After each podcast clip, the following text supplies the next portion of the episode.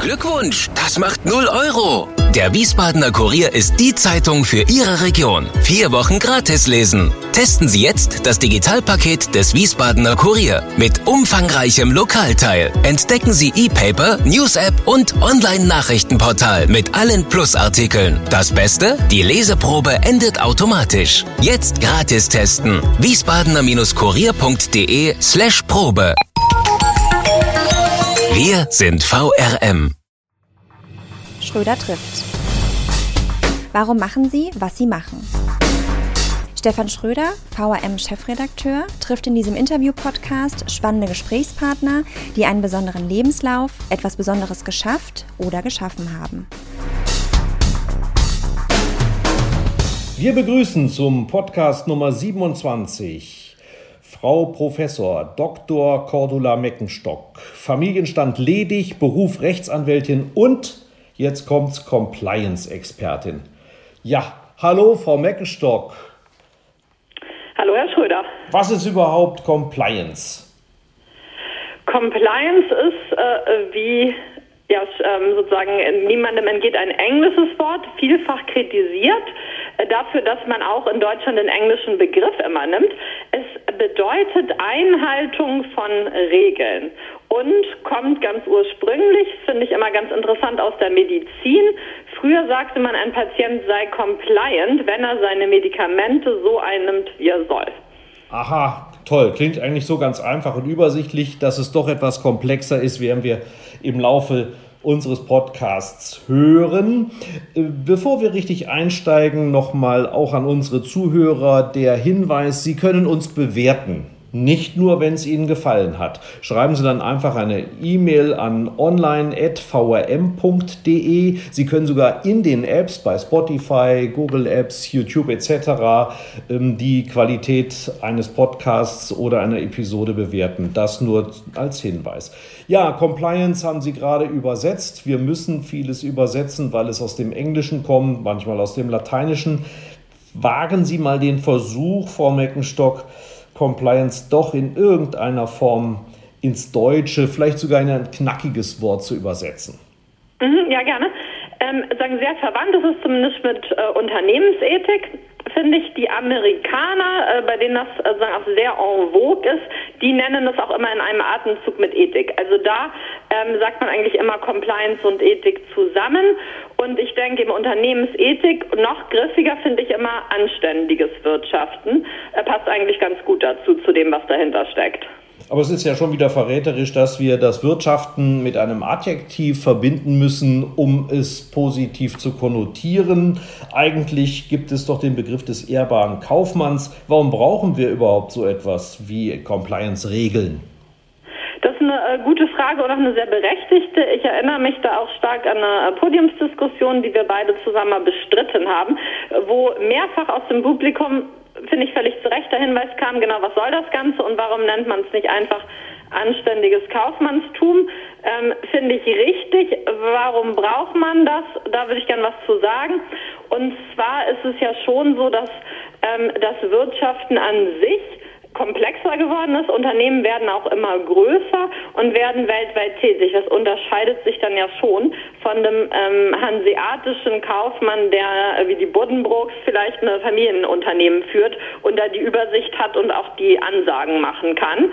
Ähm, insofern denke ich, ist es wichtig, wenn sich eine Organisation wie ein großes Unternehmen, aber auch eine Kommune auf sich Regeln gibt und darauf verständigt, dass man diese Regeln, wie man da tätig wird, am Markt oder in der Kommune, äh, dann auch einhält. Mhm. Sie sind Juristin von Haus aus, ähm, also Sie haben was Anständiges gelernt. Sie hätten Richterin, Richterin werden können, äh, Sie hätten äh, Staatsanwältin werden können und, und, und. Aber äh, Sie sind Compliance-Expertin. Wie wird man das? Was muss man noch draufsatteln, um von der Juristin zur Compliance-Expertin zu werden? Ähm, einmal ähm, sozusagen vorweggeschickt, heutzutage gibt es da relativ viele Studiengänge auch schon und Zertifikate. Ich bin 2005 mit dem Studium fertig geworden und da gab es das ähm, wirklich noch gar nicht. Deswegen war das so ein eigentlich ähm, selbstgemachter Werdegang und ich äh, wollte immer Strafverteidigerin werden und habe sehr viel internationales Strafrecht auch gemacht. Und die zweite Idee von mir war mal äh, Chefin von Amnesty International zu werden, also sozusagen ähm, die menschenrechtliche Seite.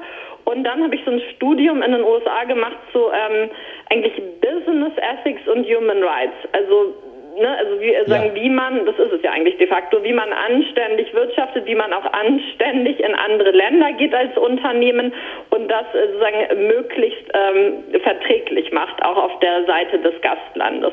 Und da habe ich auch zu promoviert und dann hat mich ein Anwalt in einer großen Anwaltskanzlei gefragt, dass er war Partner dort, ob ich nicht Lust hätte, auf dem berühmten Compliance-Mandat von Siemens zu arbeiten und eben ähm, da mitzuhelfen, die zu beraten nach diesem äh, großen Korruptionsskandal, ähm, wie das in Zukunft äh, besser laufen soll.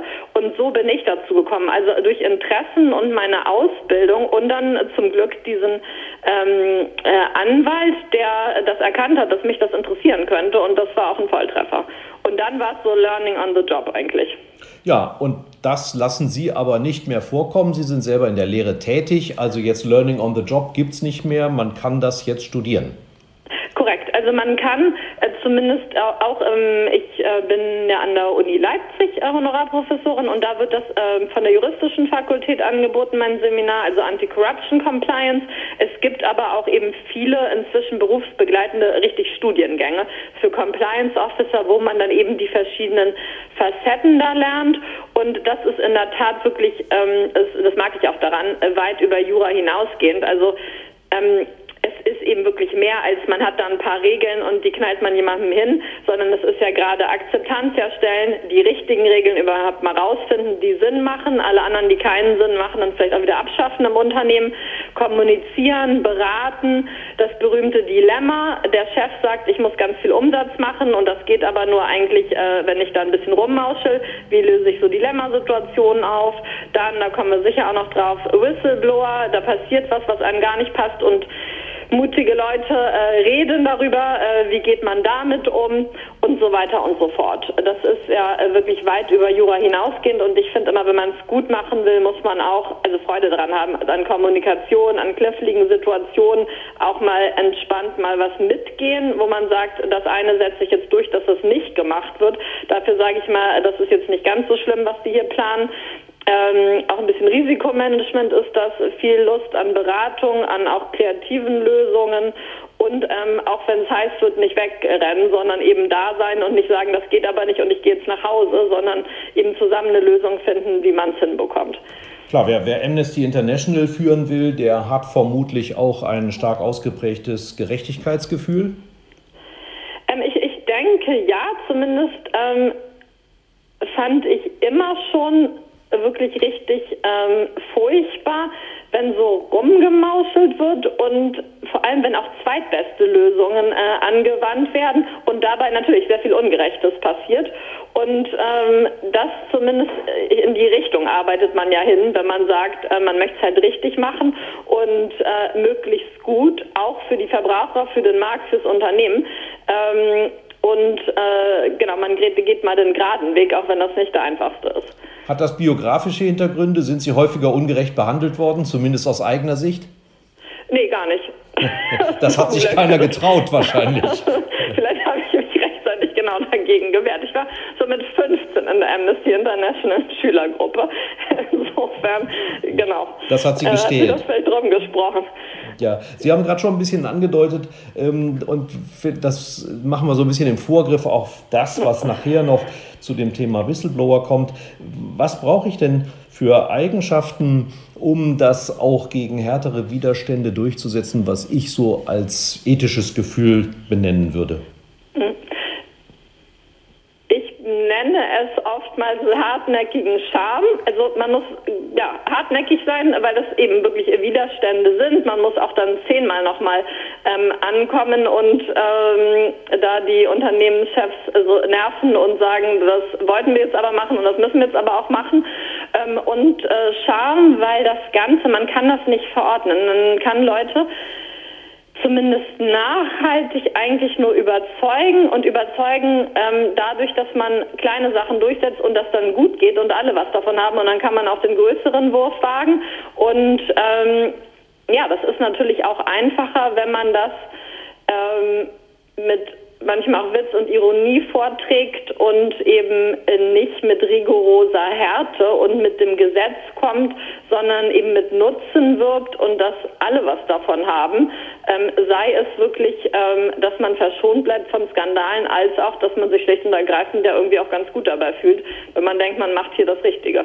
Sie haben gerade das Gesetz genannt. Also wir reden jetzt hier nicht über irgendeine neue Sau, die durchs Dorf getrieben wird, irgendein dekoratives Element, was man sich noch mit aufs Firmenschild klebt, fünf Sterne für Ethik, sondern das ist essentiell. Man verstößt gegen Gesetze, wenn man äh, Compliance-Regeln verletzt. Ist das richtig?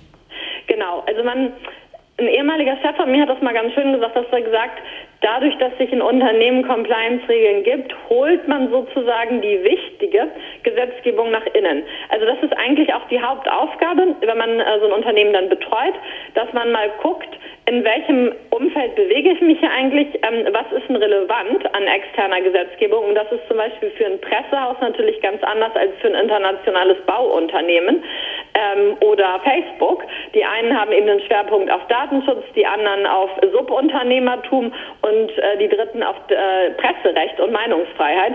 Und dann guckt man, was ist besonders relevant und wie können wir diese ähm, oftmals sehr eher komplexe Gesetzeslandschaft so formulieren, dass intern die, die es angeht, wissen, was sie in bestimmten Situationen machen sollen oder zumindest wen sie fragen sollen. Also 80-20-Regel, 80 Prozent, das ist ganz einfach damit, ähm, machst du es jetzt richtig und 20 Prozent Schulen, das sind wirklich Situationen, die jetzt schwierig sind, äh, frag mal bitte lieber nach vorher und dann natürlich auch da sein, ähm, wenn diejenigen fragen. Und insofern, genau, gibt es einen rechtlichen Rahmen, den man auch einhalten sollte. Das tut sonst auch weh. Und ähm, die Aufgabe ist dann zu analysieren, wie mache ich den rechtlichen Rahmen nach innen verständlich und filter auch das raus, ähm, was für das Unternehmen überhaupt tagtäglich vorkommt. Bevor wir uns mal mit diesem rechtlichen Rahmen ja. beschäftigen, hätte ich gern von Ihnen gewusst, wie Sie denn unsere Unternehmenslandschaft in Bezug auf Compliance-Sensibilität einschätzen. Also ist das vorhanden? Hat Siemens bis Tönnies hat das eine Wirkung verursacht? Tönnies ist erst vor kurzem gewesen, ist praktisch schon die halbe Antwort auf meine Frage. Oder sind wir als Deutsche da weltweit irgendwo im Hintertreffen? Noch nicht die Gesetzgebung berührend, sondern nur mal das, was in den Unternehmen sich abspielt. Mhm. Also sagen Sie das Bewusstsein und der Wille. Ja. Da bin ich auch, da bin ich eher positiv gestimmt. Ich habe das zum Glück auch noch nie gehört, sowohl wenn ich jetzt intern Compliance-Abteilung geleitet habe oder als ich ähm, extern beraten habe, äh, dass so jemand sagt, ähm, das ist mir eigentlich relativ schnuppe und ich hätte gern jetzt mal ein paar Regeln und ob das jetzt eher Feigenblatt ist oder nicht, ist mir auch egal. Ich will halt hier Gewinn machen. Also mit so offen sagt das keiner, also offen oder so stumpf denkt das, glaube ich, auch keiner mehr. Gerade jetzt die nachwachsende Managergeneration, entweder sind die, äh, was ich immer hoffe, die meisten sind, intrinsisch motiviert und wollen es auch lieber richtig machen oder sie wissen zumindest, das fällt denen schon auf die Füße. Ähm, insofern, ähm, das Bewusstsein ist da. Man wird auch nie weggewischt, wenn man äh, mal Bedenken äußert oder sagt, das müsste, da müsste man noch mal besser werden. Ähm, ich denke, die Fälle, die wir jetzt äh, im Tönnies Wirecard und so weiter haben, sind ähm, bedenkliche Fälle, aber muss man ja auch mal sagen, sie werden ja auch sofort aufgegriffen und es tut ja jetzt auch keiner mit dem Achselzucken ab, sondern ähm, da sind ja alle ziemlich aufgeschreckt. Ähm, und das denke ich mir in den weiß nicht, wie es in den 70ern gewesen wäre, da war ich noch nicht am Leben, aber ich vermute, ähm, dass das zumindest das wäre jetzt nicht skandalöser gewesen als heute, ähm, sondern jetzt weiß man schon auch eher, ähm, wie man dem begegnet und dass man nachbessern muss. Und die, es ist ja durchweg die Empörung da. Ich habe jetzt wirklich keinen gehört, der gesagt hat, das sind Kavaliersdelikte und so ist das halt und einen Tod muss man sterben und die anderen machen es auch und der Wettbewerb ist halt krass oder die haben es halt versucht, nur haben man sie geschnappt. Schade, waren doch schlaue Typen. Das habe ich jetzt wirklich gar nicht wahrgenommen in der Diskussion. Ja, dann ist ja immer die Frage, äh, brauchen wir neue Gesetze oder werden nur die Gesetze nicht richtig angewandt? Also wir haben ja das Thema Buffin und, mhm. und, und äh, Scholz, aber auch äh, das Wirtschaftsministerium mhm. ist da in Rede. Ähm, wie würden Sie das denn beurteilen? Ich glaube sowohl als auch. Also ich glaube, materiell sind wir in Deutschland gar nicht so schlecht. Also äh, sprich die Ministerien, auch die Unternehmen an sich, das ist jetzt nicht durch und durch korrupt. Und äh, plus die Leute haben, denke ich, auch durchweg ein ziemliches Vertrauen in den Rechtsstaat. Ähm, sieht man auch an dem Corruption Perception Index. Das ist von ähm, einer weiteren tollen Organisation, Transparency International. Die geben immer so, ein, so eine Reihenfolge heraus der gefühlten von den Bürgern, vor allem wahrgenommenen Korruption, vor allem im öffentlichen Dienst auf der ganzen Welt. Und das steht Deutschland, meine ich, auf Platz 9 gerade von 180 Staaten, was ja schon mal echt ziemlich gut ist. Ja. Ich denke, unser großes Manko ist, und das macht es noch tragischer, dass die Leute eigentlich Vertrauen haben, dass wir nicht so einen guten Rechtsrahmen haben und nicht so einen, ähm, auch nicht so eine gute ähm, Schlagkraft in den Behörden, wie es eigentlich sein müsste, wenn man so hoch da einsortiert ist und wenn man das halten will. Ähm, um mal, ähm, also das heißt, das, das Gefühl mhm. ist besser als die Lage? Ja, ich denke ja.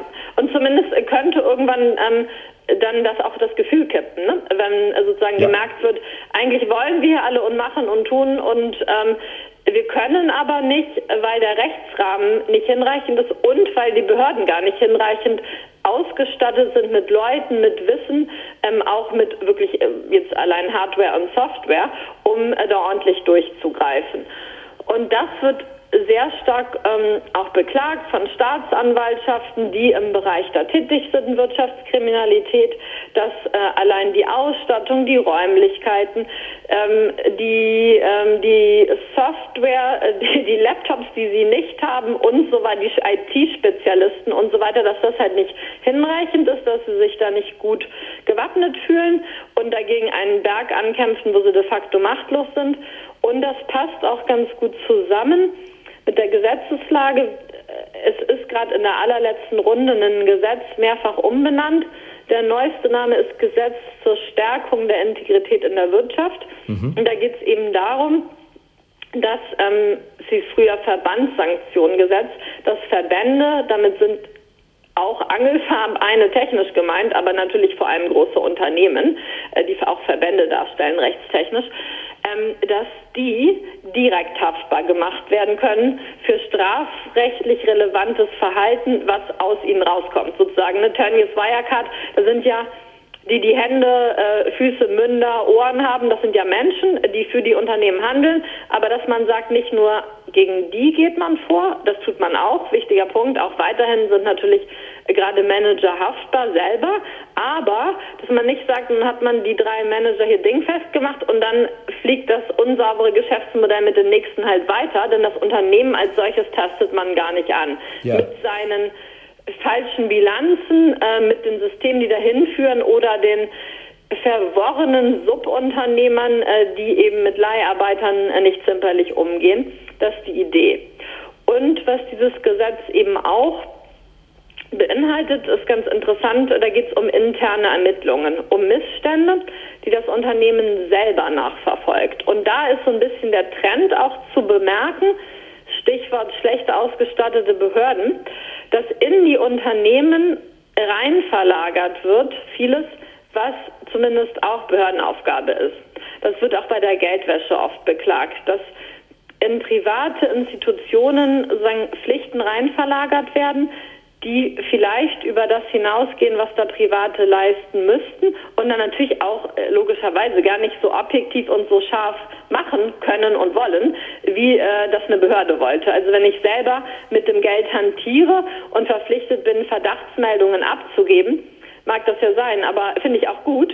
Aber sozusagen schärfer und besser ermitteln kann ja dann immer noch der unbefangene Staat, der auch, und das halte ich für wichtig, viel stärkere Eingriffsrechte hat. Ich finde es nicht gut, wenn man sagt, äh, in den Unternehmen kann man jetzt genauso durchgreifen, genauso Leute befragen, genauso Dokumente an sich reißen, sozusagen, wie es ein Staat könnte oder Konten spiegeln, Daten abfragen. Da finde ich schon wichtig, dass sich Unternehmen bemühen, aber die stärkeren Eingriffsrechte ähm, beim Staat verbleiben, dass da eine klare Funktionentrennung auch weiterhin ist. Staat ist gut und schön, aber wir haben es ja im Wesentlichen mhm. doch auch mit international tätigen Unternehmen ja, ja. zu tun und die sagen Ihnen doch vermutlich, ich nehme jetzt mal ein sehr abstraktes Beispiel, Baukonzern oder Energie, Energieanlagenbauer oder ähm, Stahlunternehmen, die sagen, Mensch, in der dritten Welt kriegst du doch kein Geschäft hin, wenn du da nicht mal ein paar Euro oder auch mal ein bisschen mehr springen lässt. Ja, also ich glaube, diese Reden sind weniger geworden. Ähm, mag zum Teil stimmen. In Deutschland immerhin konnte man ja bis 1998 das steuerlich absetzen, also Bestechungszahlungen im Inland, aber dann vor allem natürlich im Ausland. Das ist äh, 1998 gestoppt worden.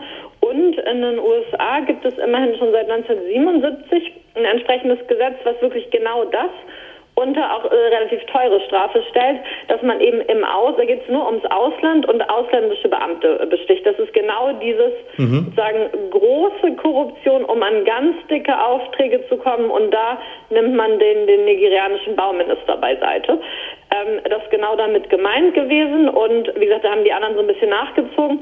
Ich glaube, dass sich auch, das beobachte ich mit Interesse, in diesen Gaststaaten äh, das dreht. Da gibt es ja auch zum Glück immer stärkere Antikorruptionsbewegungen und da, glaube ich, hatten, haben jetzt auch mehr und mehr Leute was zu sagen und auch die Kapazitäten die sagen, ähm, nee, uns geht es jetzt nicht nur noch um neues VW-Werk meinetwegen, was hier hingebaut wird, egal wie das hier hinkommt und dass sich unsere Oberschicht daran jetzt total kleptokratisch bereichert, ist uns egal. Ich glaube, das wird auch anders. Also zum Beispiel hat ja Brasilien große Probleme, aber die haben eine riesige Antikorruptionsbewegung. Und da sitzt, also da sitzen auch wirklich viele Parlamentarier gerade im Gefängnis, also ehemalige Parlamentarier. Da gibt es wahnsinnig mutige Richter, da gibt es riesige Demonstrationen. Ich finde, das zeigt immer so ein bisschen, ähm, auch in den Ländern, die sozusagen Empfänger oder Zielländer sind, auch da ist die Bevölkerung ja auch ähm, mehr in der Lage, sich zu artikulieren und zu wehren. Und so einfach ist die Rollenverteilung nicht mehr. Ähm, wir hätten jetzt gern Industrialisierung ähm, und dann ist es halt so, dass unsere Machthaber da was für kriegen. Dafür haben wir alle dann mal einen Fabrikjob. Also das auch das dreht sich ja durchaus. Also nachwachsende Ethik auch in den ja. Ländern, die jetzt sich entwickeln. Ja, also es heißt auch nachwachsen. Also ich glaube sozusagen, ähm, dass da auch genug Bildung, Wohlstand und ähm, Demokratieverständnis sind, dass es da eine Masse gibt, die jetzt auch die Kapazitäten hat, das zu formulieren und auch durchzusetzen, die vielleicht auch im Ausland studiert haben, äh, genau, die das einfach nicht mehr so mit sich machen lassen wollen, zu Recht. Und auch natürlich Leute aus Europa sagen, also äh, das, das ist halt zweifelhaft, ähm, äh, muss das sein. Und es ist natürlich auch, wenn die USA da, die haben natürlich am meisten ausländische Unternehmen verfolgt und dem Foreign Corrupt Practices Act. Das ist für die natürlich auch ein prima Mittel, äh, die europäischen Wettbewerber in Afrika halt in die Flucht zu schlagen, indem die sich da auf die Lauer legen und gucken, wie sauber der Auftrag erlangt wurde. Und sonst gibt es halt in den USA ein riesiges Ermittlungsverfahren. Das ist natürlich auch ein Hintergedanke. Ja klar, das ist so, der Sieger nimmt es, nimmt alles. Ähm, Compliance.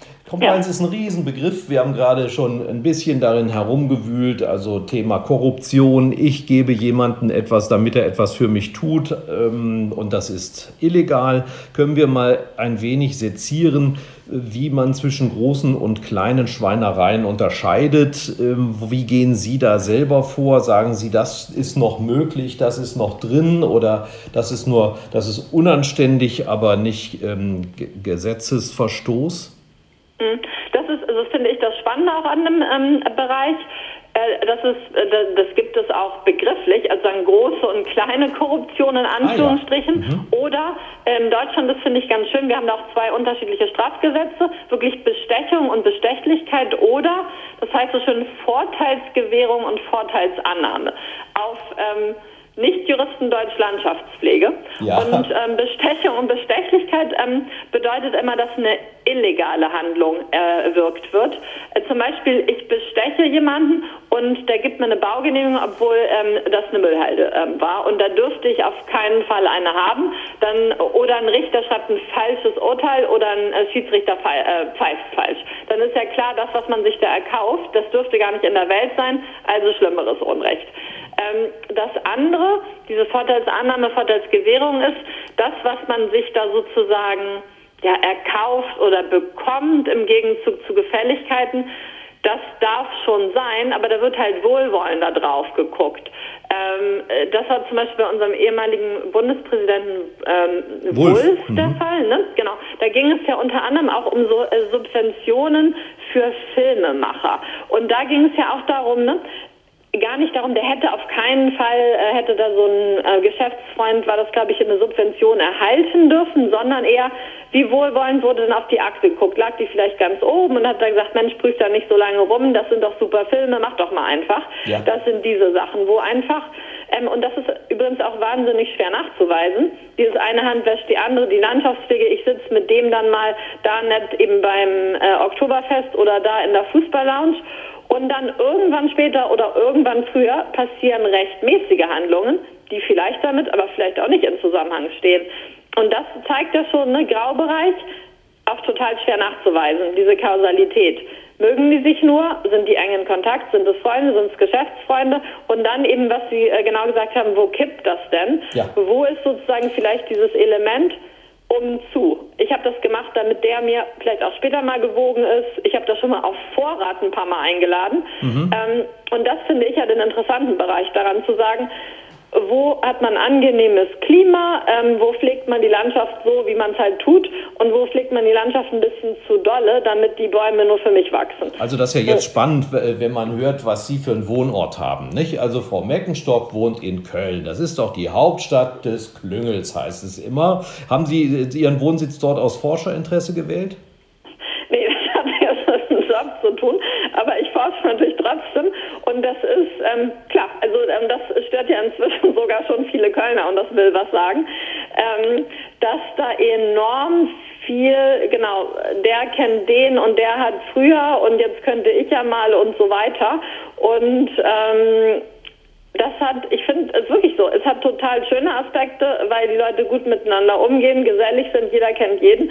Und kippen tut es dann, wenn irgendwelche Stadtarchive einstürzen, wo man ja auch nicht so genau äh, ausschließen kann, dass das da alles nach Baugenehmigung und äh, streng geprüft wurde und dann trotzdem passiert ist, ne? Der, das Unglück. Da gibt es ja interessanteste Studien, wirklich bei gerade so Brückeneinstürzen und so weiter, inwieweit da auch dann ne, drei Augen zugekniffen wurden, weil da dann doch weniger Beton verbaut wurde, als man brauchte oder man hätte das vielleicht auch anders machen müssen, aber der kennt den. Ähm, da ist dann halt wirklich die Grenze erreicht und ähm, ich denke, dass es immer auch ganz toll persönlicher Geschmack, wie Leute sich ähm, angreifen oder wie unempfindlich Leute sind, sich angreifbar zu machen oder sagen, ich mache das jetzt aber so. Und wenn es einen Geschmack hat, hat halt keinen, er hat halt einen. Ähm, und wie doll das, äh, wird wahrscheinlich Ihre nächste Frage sein, auch kulturell bedingt ist, dass man sagt, aber wir, äh, wir sind halt gern gesellig und wir sind gerne eng und ich liebe es, Gastgeber zu sein und Leuten möglichst viel Gutes zu tun. Ja, Lässt also, sich ja auch immer hören, ne?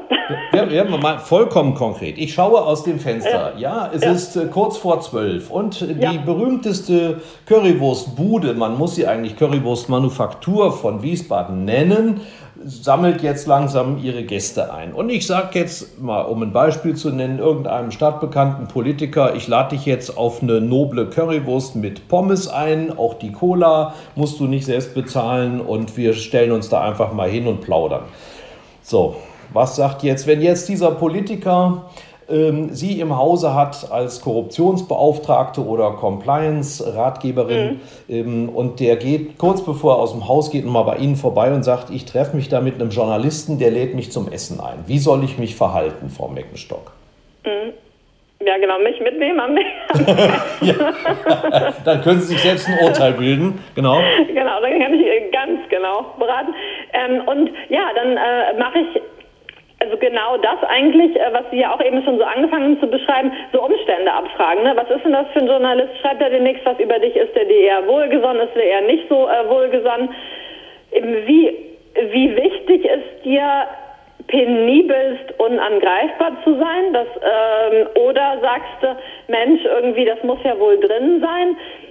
Ich bin auch eine große Freundin der Verhältnismäßigkeit und eben weicherer Kriterien. Das ähm, habe ich bei uns auch so in die Regeln äh, reingeschrieben. Zum Beispiel, ne, wie oft mache ich das? Mhm. Wie teuer ist das Ganze? Ähm, habe ich im Vorher oder hinterher wichtige andere Gespräche? Und dann, wie ticke ich persönlich? Es gibt ja auch Politiker, die nehmen keinen Bleistift an. Ja. Es gibt Politiker, die fliegen auch einfach mal mit ungehemmt und sagen, wenn ich es einmal im Jahr mache, muss das drin sein. Also ich denke, es ist eine Mischung aus bisschen geschult sein in Umstände wahrnehmen und eben wie oft ist das, in welchem Kontext findet das statt?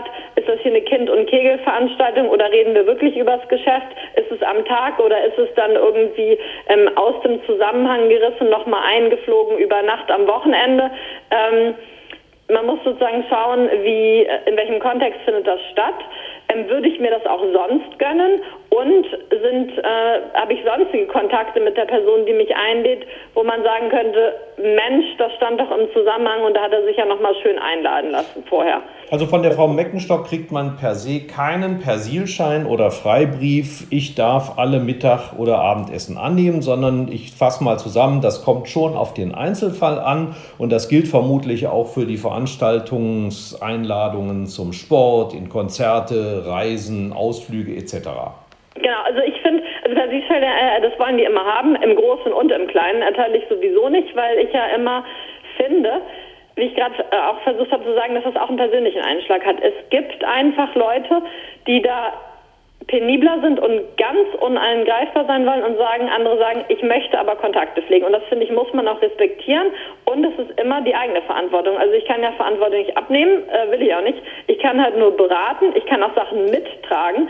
Aber dass man sagt, ähm, das hast du super gemacht und da wird dir keiner je und so weiter, das kann man gar nicht. Man kann nur schulen und beraten in Kontexten und im Zusammenhang. Und das ist ja auch das Spannende daran und das ist auch das, was jeder lernen kann und auch äh, sollte, sich mal in die Lage, wie wir sind, einen ähm, Journalist zu versetzen, der vielleicht einem nicht wohlgesonnen ist, mal zu überlegen, fünf Jahre im Voraus, was könnte ähm, noch alles passieren, mhm. wie wäre ich dann in der Rückschau, was sagt meine Oma dazu ähm, und ähm, wer zahlt das Ganze hier und wer sollte vielleicht eigentlich zahlen und deckt sich das. Aber Compliance meint ja nicht nur zwischen zwei Personen, sondern als Mitarbeiter im Unternehmen der womöglich nicht ähm, jede Woche eingeladen wird, gibt es ja auch solche Situationen. Der, da gibt es den berühmt-berüchtigten Bleistift, von dem Sie gerade gesprochen haben, den man von jemand anderem annimmt, aber man benutzt ja auch Betriebsmaterial. Man benutzt einen Bleistift ähm, oder das Beispiel, was wir schon mal im Januar bei unserer Veranstaltung hatten, Kopierpapier. Also man geht an den Schrank, wo das Kopierpapier gelagert wird und nimmt sich ein Paket mit nach Hause, weil man sagt, ich arbeite ja auch äh, bisweilen von zu Hause und drucke da schon mal was aus, was für die Firma ist und so weiter. Ähm, gibt's da, muss man da Regeln haben oder ist das eine Frage der menschlichen Anständigkeit? Hm, also generell helfen ja Regeln, wenn sie jetzt nicht zu detailliert sind, schon Klarheit zu schaffen, noch Fairness herzustellen. Haupteinsatzgebiet meines Erachtens bei Compliance ist schon die Schnittstelle nach außen. Ne? Wie trete ich am Markt auf? Wie gehe ich mit Kunden um? Wie akquiriere ich Aufträge? Natürlich aber auch, wie gehe ich untereinander äh, um im Unternehmen, was steht mir zu, was steht mir nicht zu. Und da würde ich jetzt einfach sagen, also A, Verhältnismäßigkeit ist immer wichtig. Man kann nicht oder sollte nicht die Leute wegen eines Bleistiftes rausschmeißen und die Manager äh, gehen zu ähm, rauschenden Festen. Das wird halt kulturell auch nicht gut gehen. Und in sowas rate ich immer Vorgesetzten fragen ähm, und sagen, ich arbeite jetzt drei Tage von zu Hause her mit einem Stapel Papier mitnehmen. Da ist es, ist man am unangreifbarsten, wenn man das einfach ähm, transparent fragt und nicht Selbstjustiz übt. Und ähm, dann sollte eigentlich nicht so viel schiefgehen. Bei der Bundeswehr heißt dieser Satz, melden macht frei. Ne? Also wenn man seinen mhm. Chef informiert und der das in irgendeiner Form bewertet, dann hat man ja schon einen Teil der Verantwortung nach oben delegiert. Korrekt, und da gehört es auch sehr stark hin. Also Compliance und ähm, Ethik sind durchaus stark Führungsetagenebenen. Es kann ja auch nur funktionieren, wenn das sozusagen ernst gemeint ist aus der Führungsetage und die sich selber dran halten und eine Vorbildrolle einnehmen.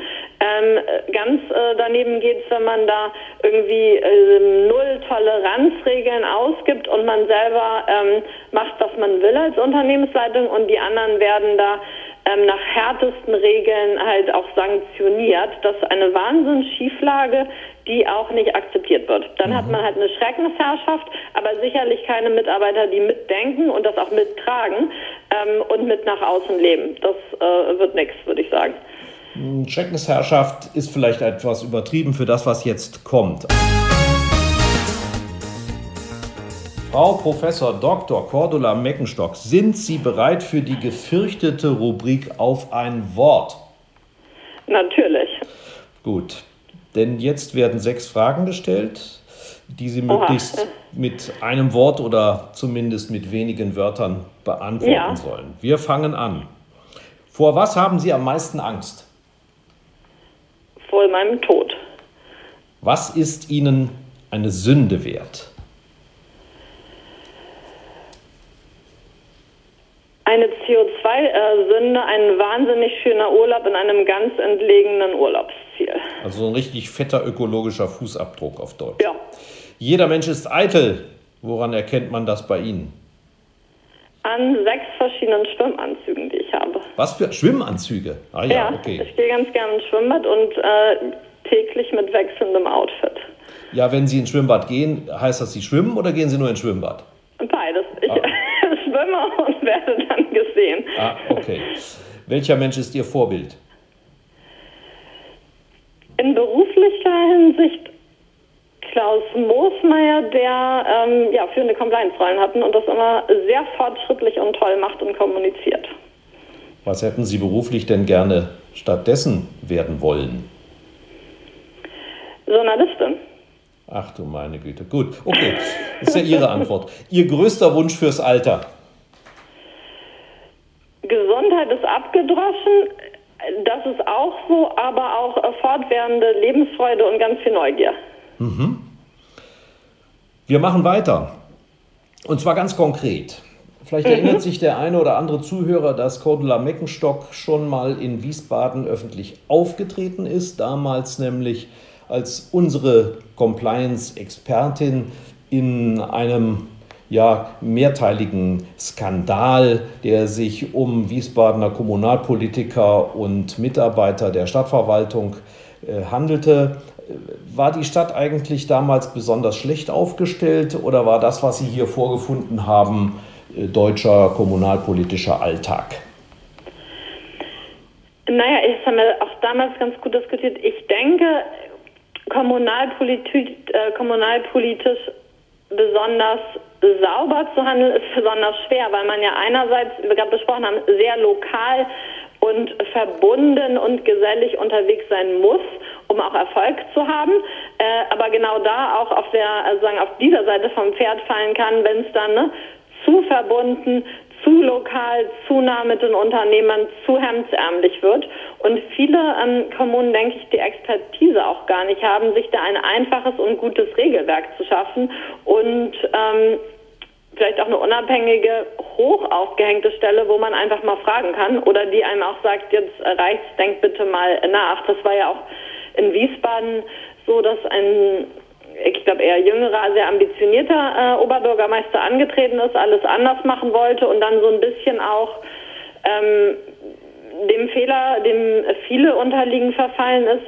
Nun habe ich das Amt und jetzt steht mir auch das zu und jetzt kann ich auch das machen und da will ich mir jetzt auch nicht mehr reinreden lassen. Und ähm, wo ist denn jetzt das Problem? Und dass da vielleicht auch so ein mehr Sparing-Partner, würde man auf Neudeutsch sagen, fehlte, da auch gesagt hat, jetzt überlegst du jetzt Schluss und übrigens, das darfst du auch überhaupt nicht. Hm, Halte ich für typisch. Ja, Sie, Sie spielen, wenn Sie von Jünger sprechen, dann ist natürlich das Argument auch schnell bei der Hand, ich war ahnungslos, ich bin in Fallen getappt, äh, vielleicht sind es auch menschliche Schwächen. Wie weit äh, spielt das eigentlich bei einem richterlichen Urteil eine Rolle, nach Ihrer Einschätzung? Ich denke, das Auftreten spielt eine ziemliche Rolle. Also wenn jemand ähm, sagt, so, das stand mir doch auch zu und ihr habt keine Ahnung von Wirtschaft und ihr seid ja alle nur neidisch und Richter verdienen ja auch nichts, das wissen wir ja alle und so, ähm, ich denke, dass das ein ziemlich anderes Ergebnis produziert, als äh, wenn man auch bei Compliance gibt es sozusagen die, die Reue, Reue, dafür sorgt, dass ab jetzt die Bude aufgeräumt ist, man eben neues Compliance-System installiert, sich besser beraten lässt ähm, und so weiter und so fort. Also sozusagen verhindern möchte, dass das in Zukunft auch passiert. Sowohl jetzt individuell, ähm, bisher haben wir in Deutschland ja nur individuelles Strafrecht in dem Bereich, wie dann eben die Korruptionsdelikte, oder auch, wie es jetzt vorgesehen ist, da sind wirklich explizite Regeln in dem neuen Unternehmensstrafrecht. Wenn man A, vorher Vorkehrungen getroffen hat und es trotzdem schief geht, also sozusagen solche Ausreißer, oder man dann äh, in Anführungsstrichen tätige Reue übt und äh, dann sofort äh, loslegt und zusieht, dass man äh, die Bude eben aufräumt und besser aufstellt für die Zukunft. Finde ich auch gut. Sie sind so ein bisschen ausgewichen ähm, bei der Frage, wo steht denn Wiesbaden bei dem National äh, Corruption Index, wie ich den jetzt mal nenne. Ach so, also stimmt, okay. Hm. Ja, also ich, wir sind uns, glaube ich, einig, dass Köln da unbestritten auf Platz ja, 1 steht. Wollte ich äh, sagen, ja. ja. ähm, wobei wir ja, glaube ich, vorhin schon klar gemacht haben, äh, Klüngel ist per se kein Straftatbestand, sondern äh, sich zu kennen und sich zu helfen ist nichts Schlimmes per se, sondern nur wenn man die Regeln und die Gesetze dabei nicht einhält.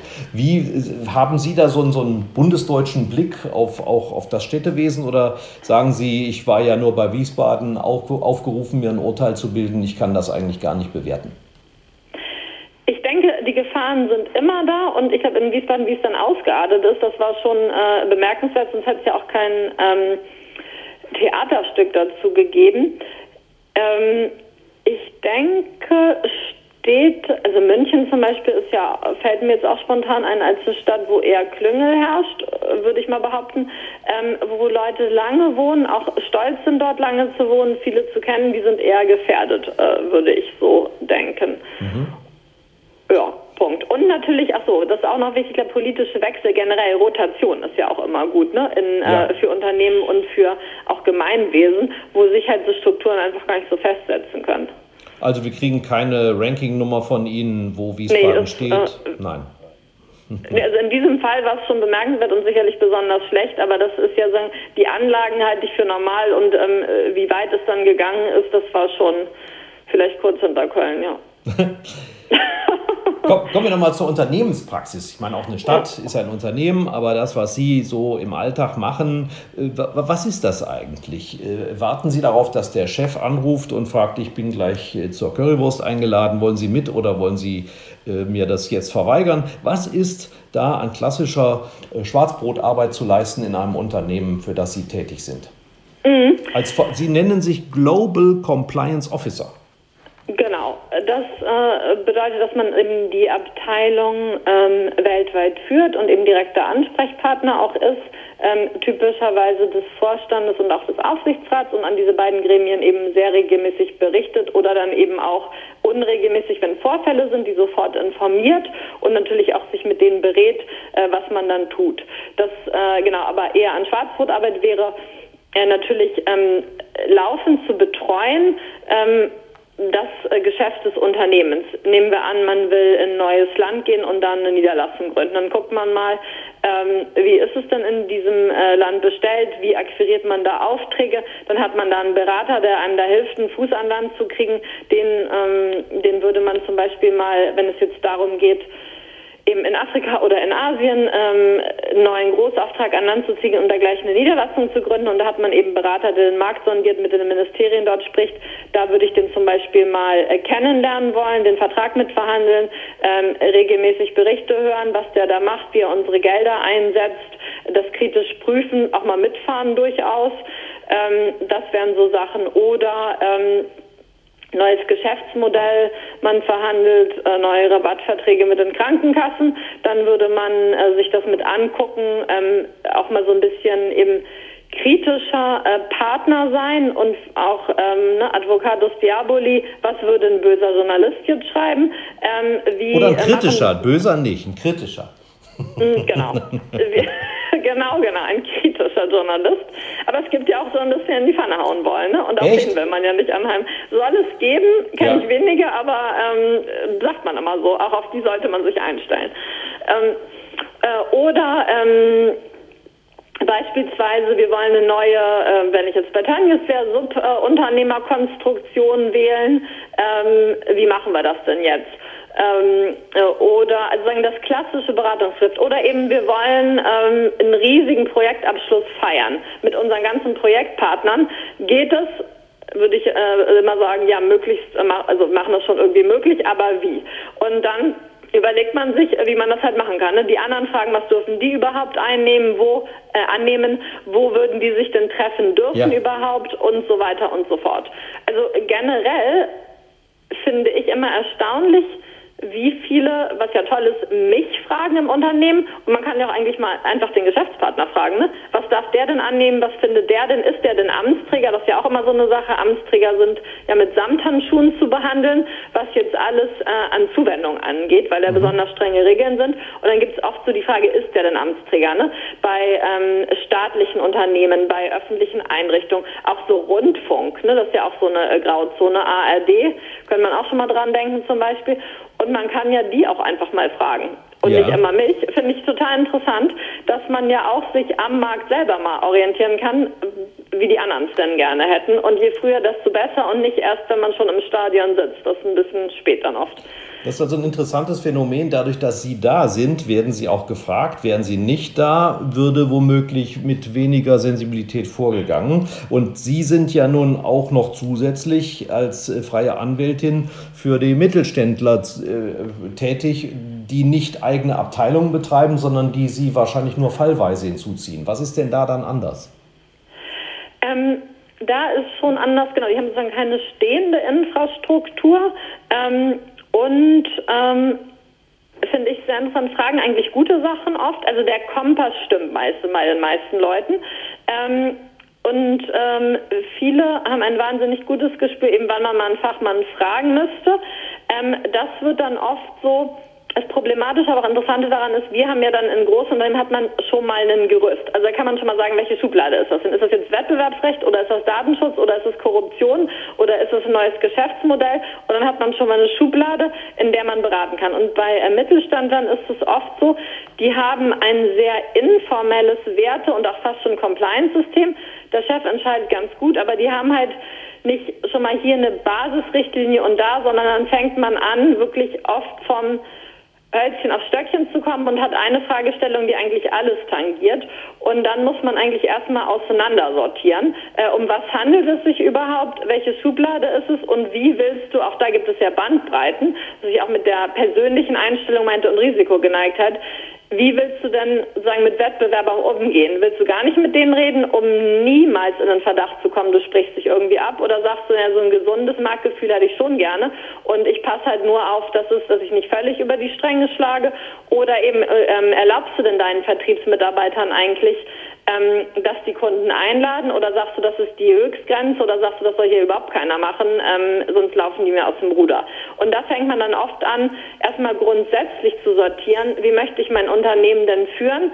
Ähm, und möchte ich das sozusagen schon mal mehr strukturell überlegen oder immer nur auf Zuruf? Und da kann man ja schon jedem eigentlich nur raten, mal sich so ein paar Grundsätze zu überlegen, wie man es gerne hätte. Das spart nämlich auch viel Arbeit. Dann kann man nämlich die schwierigen Fälle mit Experten beraten und beim Rest eigentlich selber sagen, das war jetzt unsere Regel und so machen wir es in den Standardfällen und nicht Standardfälle, da machen wir uns dann mal äh, verschärft Gedanken. Da hört man schon ein bisschen was raus. Ich würde sagen, also Sie sind äh, beim Hessischen Rundfunk in äh, Expertengesprächen gewesen, mhm. beim Kurier in einer Talkveranstaltung. Gabor Steingart hat Sie für seinen Podcast Der achte Tag engagiert. Das äh, klingt so, dass Sie durchaus auch eine Mission haben, dass Sie missionarisch tätig sind, um dieser Sache mehr Gewicht zu verleihen. Liege ich da richtig? Ja, und zwar vor allem, weil ich so fest davon überzeugt bin, äh, dass alle was davon haben. Ähm, ich bin wirklich eine große Freundin von Klarheit und auch Effizienz und zu sagen, man entscheidet sich mal und so handelt man und man kann sich durchaus auch so entscheiden, dass das ähm, klar ist, rechtlich einwandfrei und auch ethisch in der sozusagen richtigen Richtung. Ähm, und je mehr das tun, desto mehr haben ja alle davon und desto mehr ist, wird das dann auch als normal empfunden. Und mir tut das immer so leid und das ist vielleicht auch meine Mission, wenn das Ganze so kompliziert gemacht wird und dann alle möglichen Leute daran verdienen und Regeln über Regeln über Regeln, anstatt den Gehirnschmalz darauf zu verwenden, sich zu überlegen, worum geht es eigentlich und wie können wir uns dann möglichst einfach und klar darauf verständigen ähm, und da auch irgendwie einen Marktstandard schaffen. Und äh, da würde ich, das macht mir sehr viel Spaß und das finde ich auch anspruchsvoll und das finde ich aber auch sehr befriedigend, wenn man da vorankommt. Und jetzt gibt es ja eine neue Kategorie Menschen, nicht nur die verantwortungsvollen oder verantwortungslosen Unternehmensführer, sondern das, was Sie ver äh, eingangs auch Whistleblower genannt haben. Und interessant ist ja, dass gerade diejenigen, also Leute aus der Mitte des Unternehmens, äh, die offenbar, ja, aus welchen Motiven auch immer, ähm, festgestellt haben, da läuft was schief. Wir nehmen als Beispiel Tönnies, wir nehmen als Beispiel Wirecard, da muss es auch so gelaufen sein, an die Öffentlichkeit gehen oder zumindest an staatliche Behörden. Welche Rolle spielt heute dieser sogenannte Whistleblower überhaupt? Eine sehr große und ähm, auch da sind die Rahmenbedingungen noch relativ unterschiedlich auf der Welt. Die USA gehen so weit, dass Whistleblower ja richtig Provisionen bekommen. Teilweise 10 bis 20 Prozent der Strafzahlungen und die sind ja enorm in den USA. Ähm, es hat dann wirklich solche Blüten, dass Leute, die selber an ähm, Verbrechen mitgewirkt haben oder in der Straftat, äh, im Gefängnis waren und bei Entlassungen dann halt ihre Provision bekommen haben, weil sie selber Whistleblower waren. Das Ein tolles schon, Geschäftsmodell. Mhm. Genau, ist schon interessant. Ähm, in der EU ist es ziemlich unterschiedlich geregelt, also auch der Whistleblower-Schutz, weswegen es eine Richtlinie gibt seit ähm, April ähm, dieses Jahres ähm, und die umgesetzt werden muss in nationales Recht äh, bis Ende 2021. Und da geht es darum eben, dass Whistleblower stark geschützt werden müssen. Ähm, da hängen wir in Deutschland ein bisschen hinterher. Die werden bei uns bisher dann vor allem geschützt durch den Europäischen Gerichtshof für Menschenrechte, wenn irgendein Whistleblower in Anführungsstrichen zum Dank dann auch noch gekündigt wird, dass sie äh, Missstände aufgedeckt haben, die auch der Allgemeinheit natürlich ähm, dann helfen, wenn die aufgedeckt werden. Sprich, ne, äh, Skandale in Krankenhäusern, Pflegeheimen, Gammelfleisch und so weiter. Ähm, und da eben dieser arbeitsrechtliche Schutz soll stark verbessert werden und dann auch die Infrastruktur. Also Unternehmen werden verpflichtet werden, in der ersten Welle alle ab 250 Mitarbeitern ein einfaches, aber ähm, vorhandenes System zu schaffen, in dem anonym oder auch wenn man möchte persönlich Meldungen vorgetragen werden können. Ähm, und ähm, dann muss der Whistleblower auch informiert werden, was damit passiert. Ja, ist und das jetzt, Staat, ja? Entschuldigung, das unterbreche, ist das so vergleichbar mit dem Suchtbeauftragten oder der Gleichstellungsbeauftragten in einem Unternehmen, die auch so, ich sag mal, ein bisschen an der Hierarchie vorbei aufgehängt sind? Genau, und da ist sozusagen, das kann intern laufen oder extern, kann man auch nach außen geben und ähm, man braucht das de facto, die meisten werden so eine Art Plattform dann haben, also so eine äh, wie eine Internetplattform, wo man sich auch von möglicherweise oder bestmöglicherweise eher privaten Laptops oder Handys einwählen kann und wo man dann ähm, wie in so einer typischen Eingabemaske anonym sich eine ähm, Nummer zum Beispiel äh, geben kann und dann sagen, ich habe das und das Thema und dann sitzt eben genau eine äh, unabhängige interne oder eine beauftragte Anwaltskanzlei oder wie auch immer am anderen Ende und nimmt das entgegen und kann dann eben anonym geschützt auch in Dialog treten und Dokumente entgegennehmen und so weiter und so fort.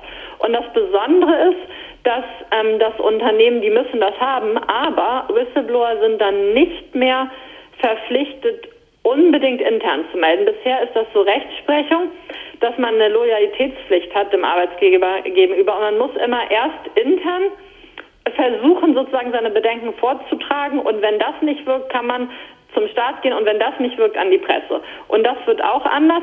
Sagen die Unternehmen kriegen einen Anreiz, das möglichst gut und vertrauensvoll zu gestalten, denn Unterne äh, Mitarbeiter dürfen auch direkt zum Staat gehen. Nicht direkt zur Presse, da muss ich sie enttäuschen, aber die dürften direkt zum Staat gehen. Ja, dürfen schon, aber es wird dann nicht verraten, ne? Das wird auch beim Unternehmen nicht verraten. Ne? Also, äh, ja, okay.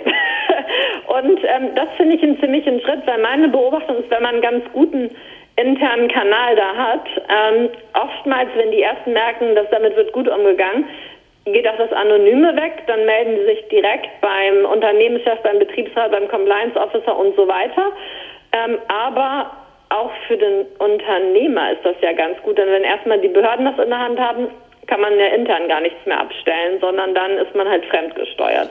Und ich bin richtig, also ich finde das gut Und wenn es gut gemacht ist, wird da auch nicht sonst wie denunziert. Habe ich zum Glück echt noch nie erlebt, dass jemand völlig ohne anderes Interesse andere in die Pfanne hauen wollte. Was? Das hätte ich jetzt aber genau ja, vermutet. interessant, ne? Genau. Dass Tür und Tor geöffnet ist. Ja, ja, ja, das sagt auch jeder Unternehmenschef, wenn man sagt, ich würde gerne mal so eine Hotline einrichten. Das habe ich bisher überall immer gemacht und ist noch nie passiert. Natürlich gibt es nicht den weißen Ritter und die uneingeschränkt edle und hehre Motivlage, aber ich, ich habe es noch nie erlebt, dass nichts dran war und es reine Retourkutschen waren. Mhm, mh. Finde ich auch selber äh, bemerkenswert und gut.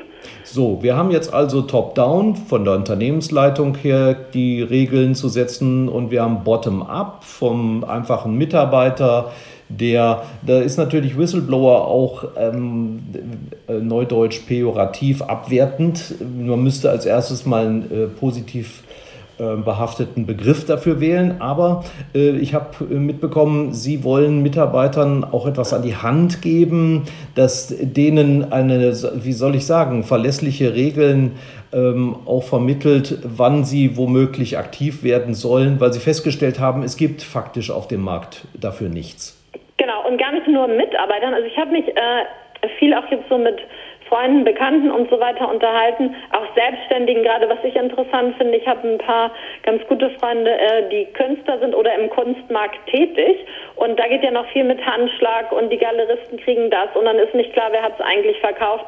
Und ähm, da fand, habe ich mir überlegt, man müsste mal einen Leitfaden für den Einzelnen schreiben, einfach sozusagen, ne, ähm, wie bin ich mein eigener ehrbarer Kaufmann oder die zehn Gebote oder sowas, wo man eben nicht nur als Mitarbeiter ähm, ein Regelwerk aufschlagen kann, was einem anderer verpasst hat, sondern wenn man eben selbstständig ist oder sich als freiheitlich denkender Mensch einfach selber mal überlegen will, wie bewege ich mich in der Wirtschaftswelt halt so, ähm, dass es den Gesetzen entspricht und auch in Dilemma oder Zweifelssituationen ich zumindest mir die richtigen Gedanken gemacht habe und dann bewusst entschieden habe. Und das ähm, genau wollte ich mal als Leitfaden jetzt in Angriff nehmen. Ganz kurz einfach eben so die zehn Gebote oder ich muss mir noch ein gutes, ähm, einen guten Titel dafür ausdenken, aber das wollte ich jetzt mal in Angriff nehmen.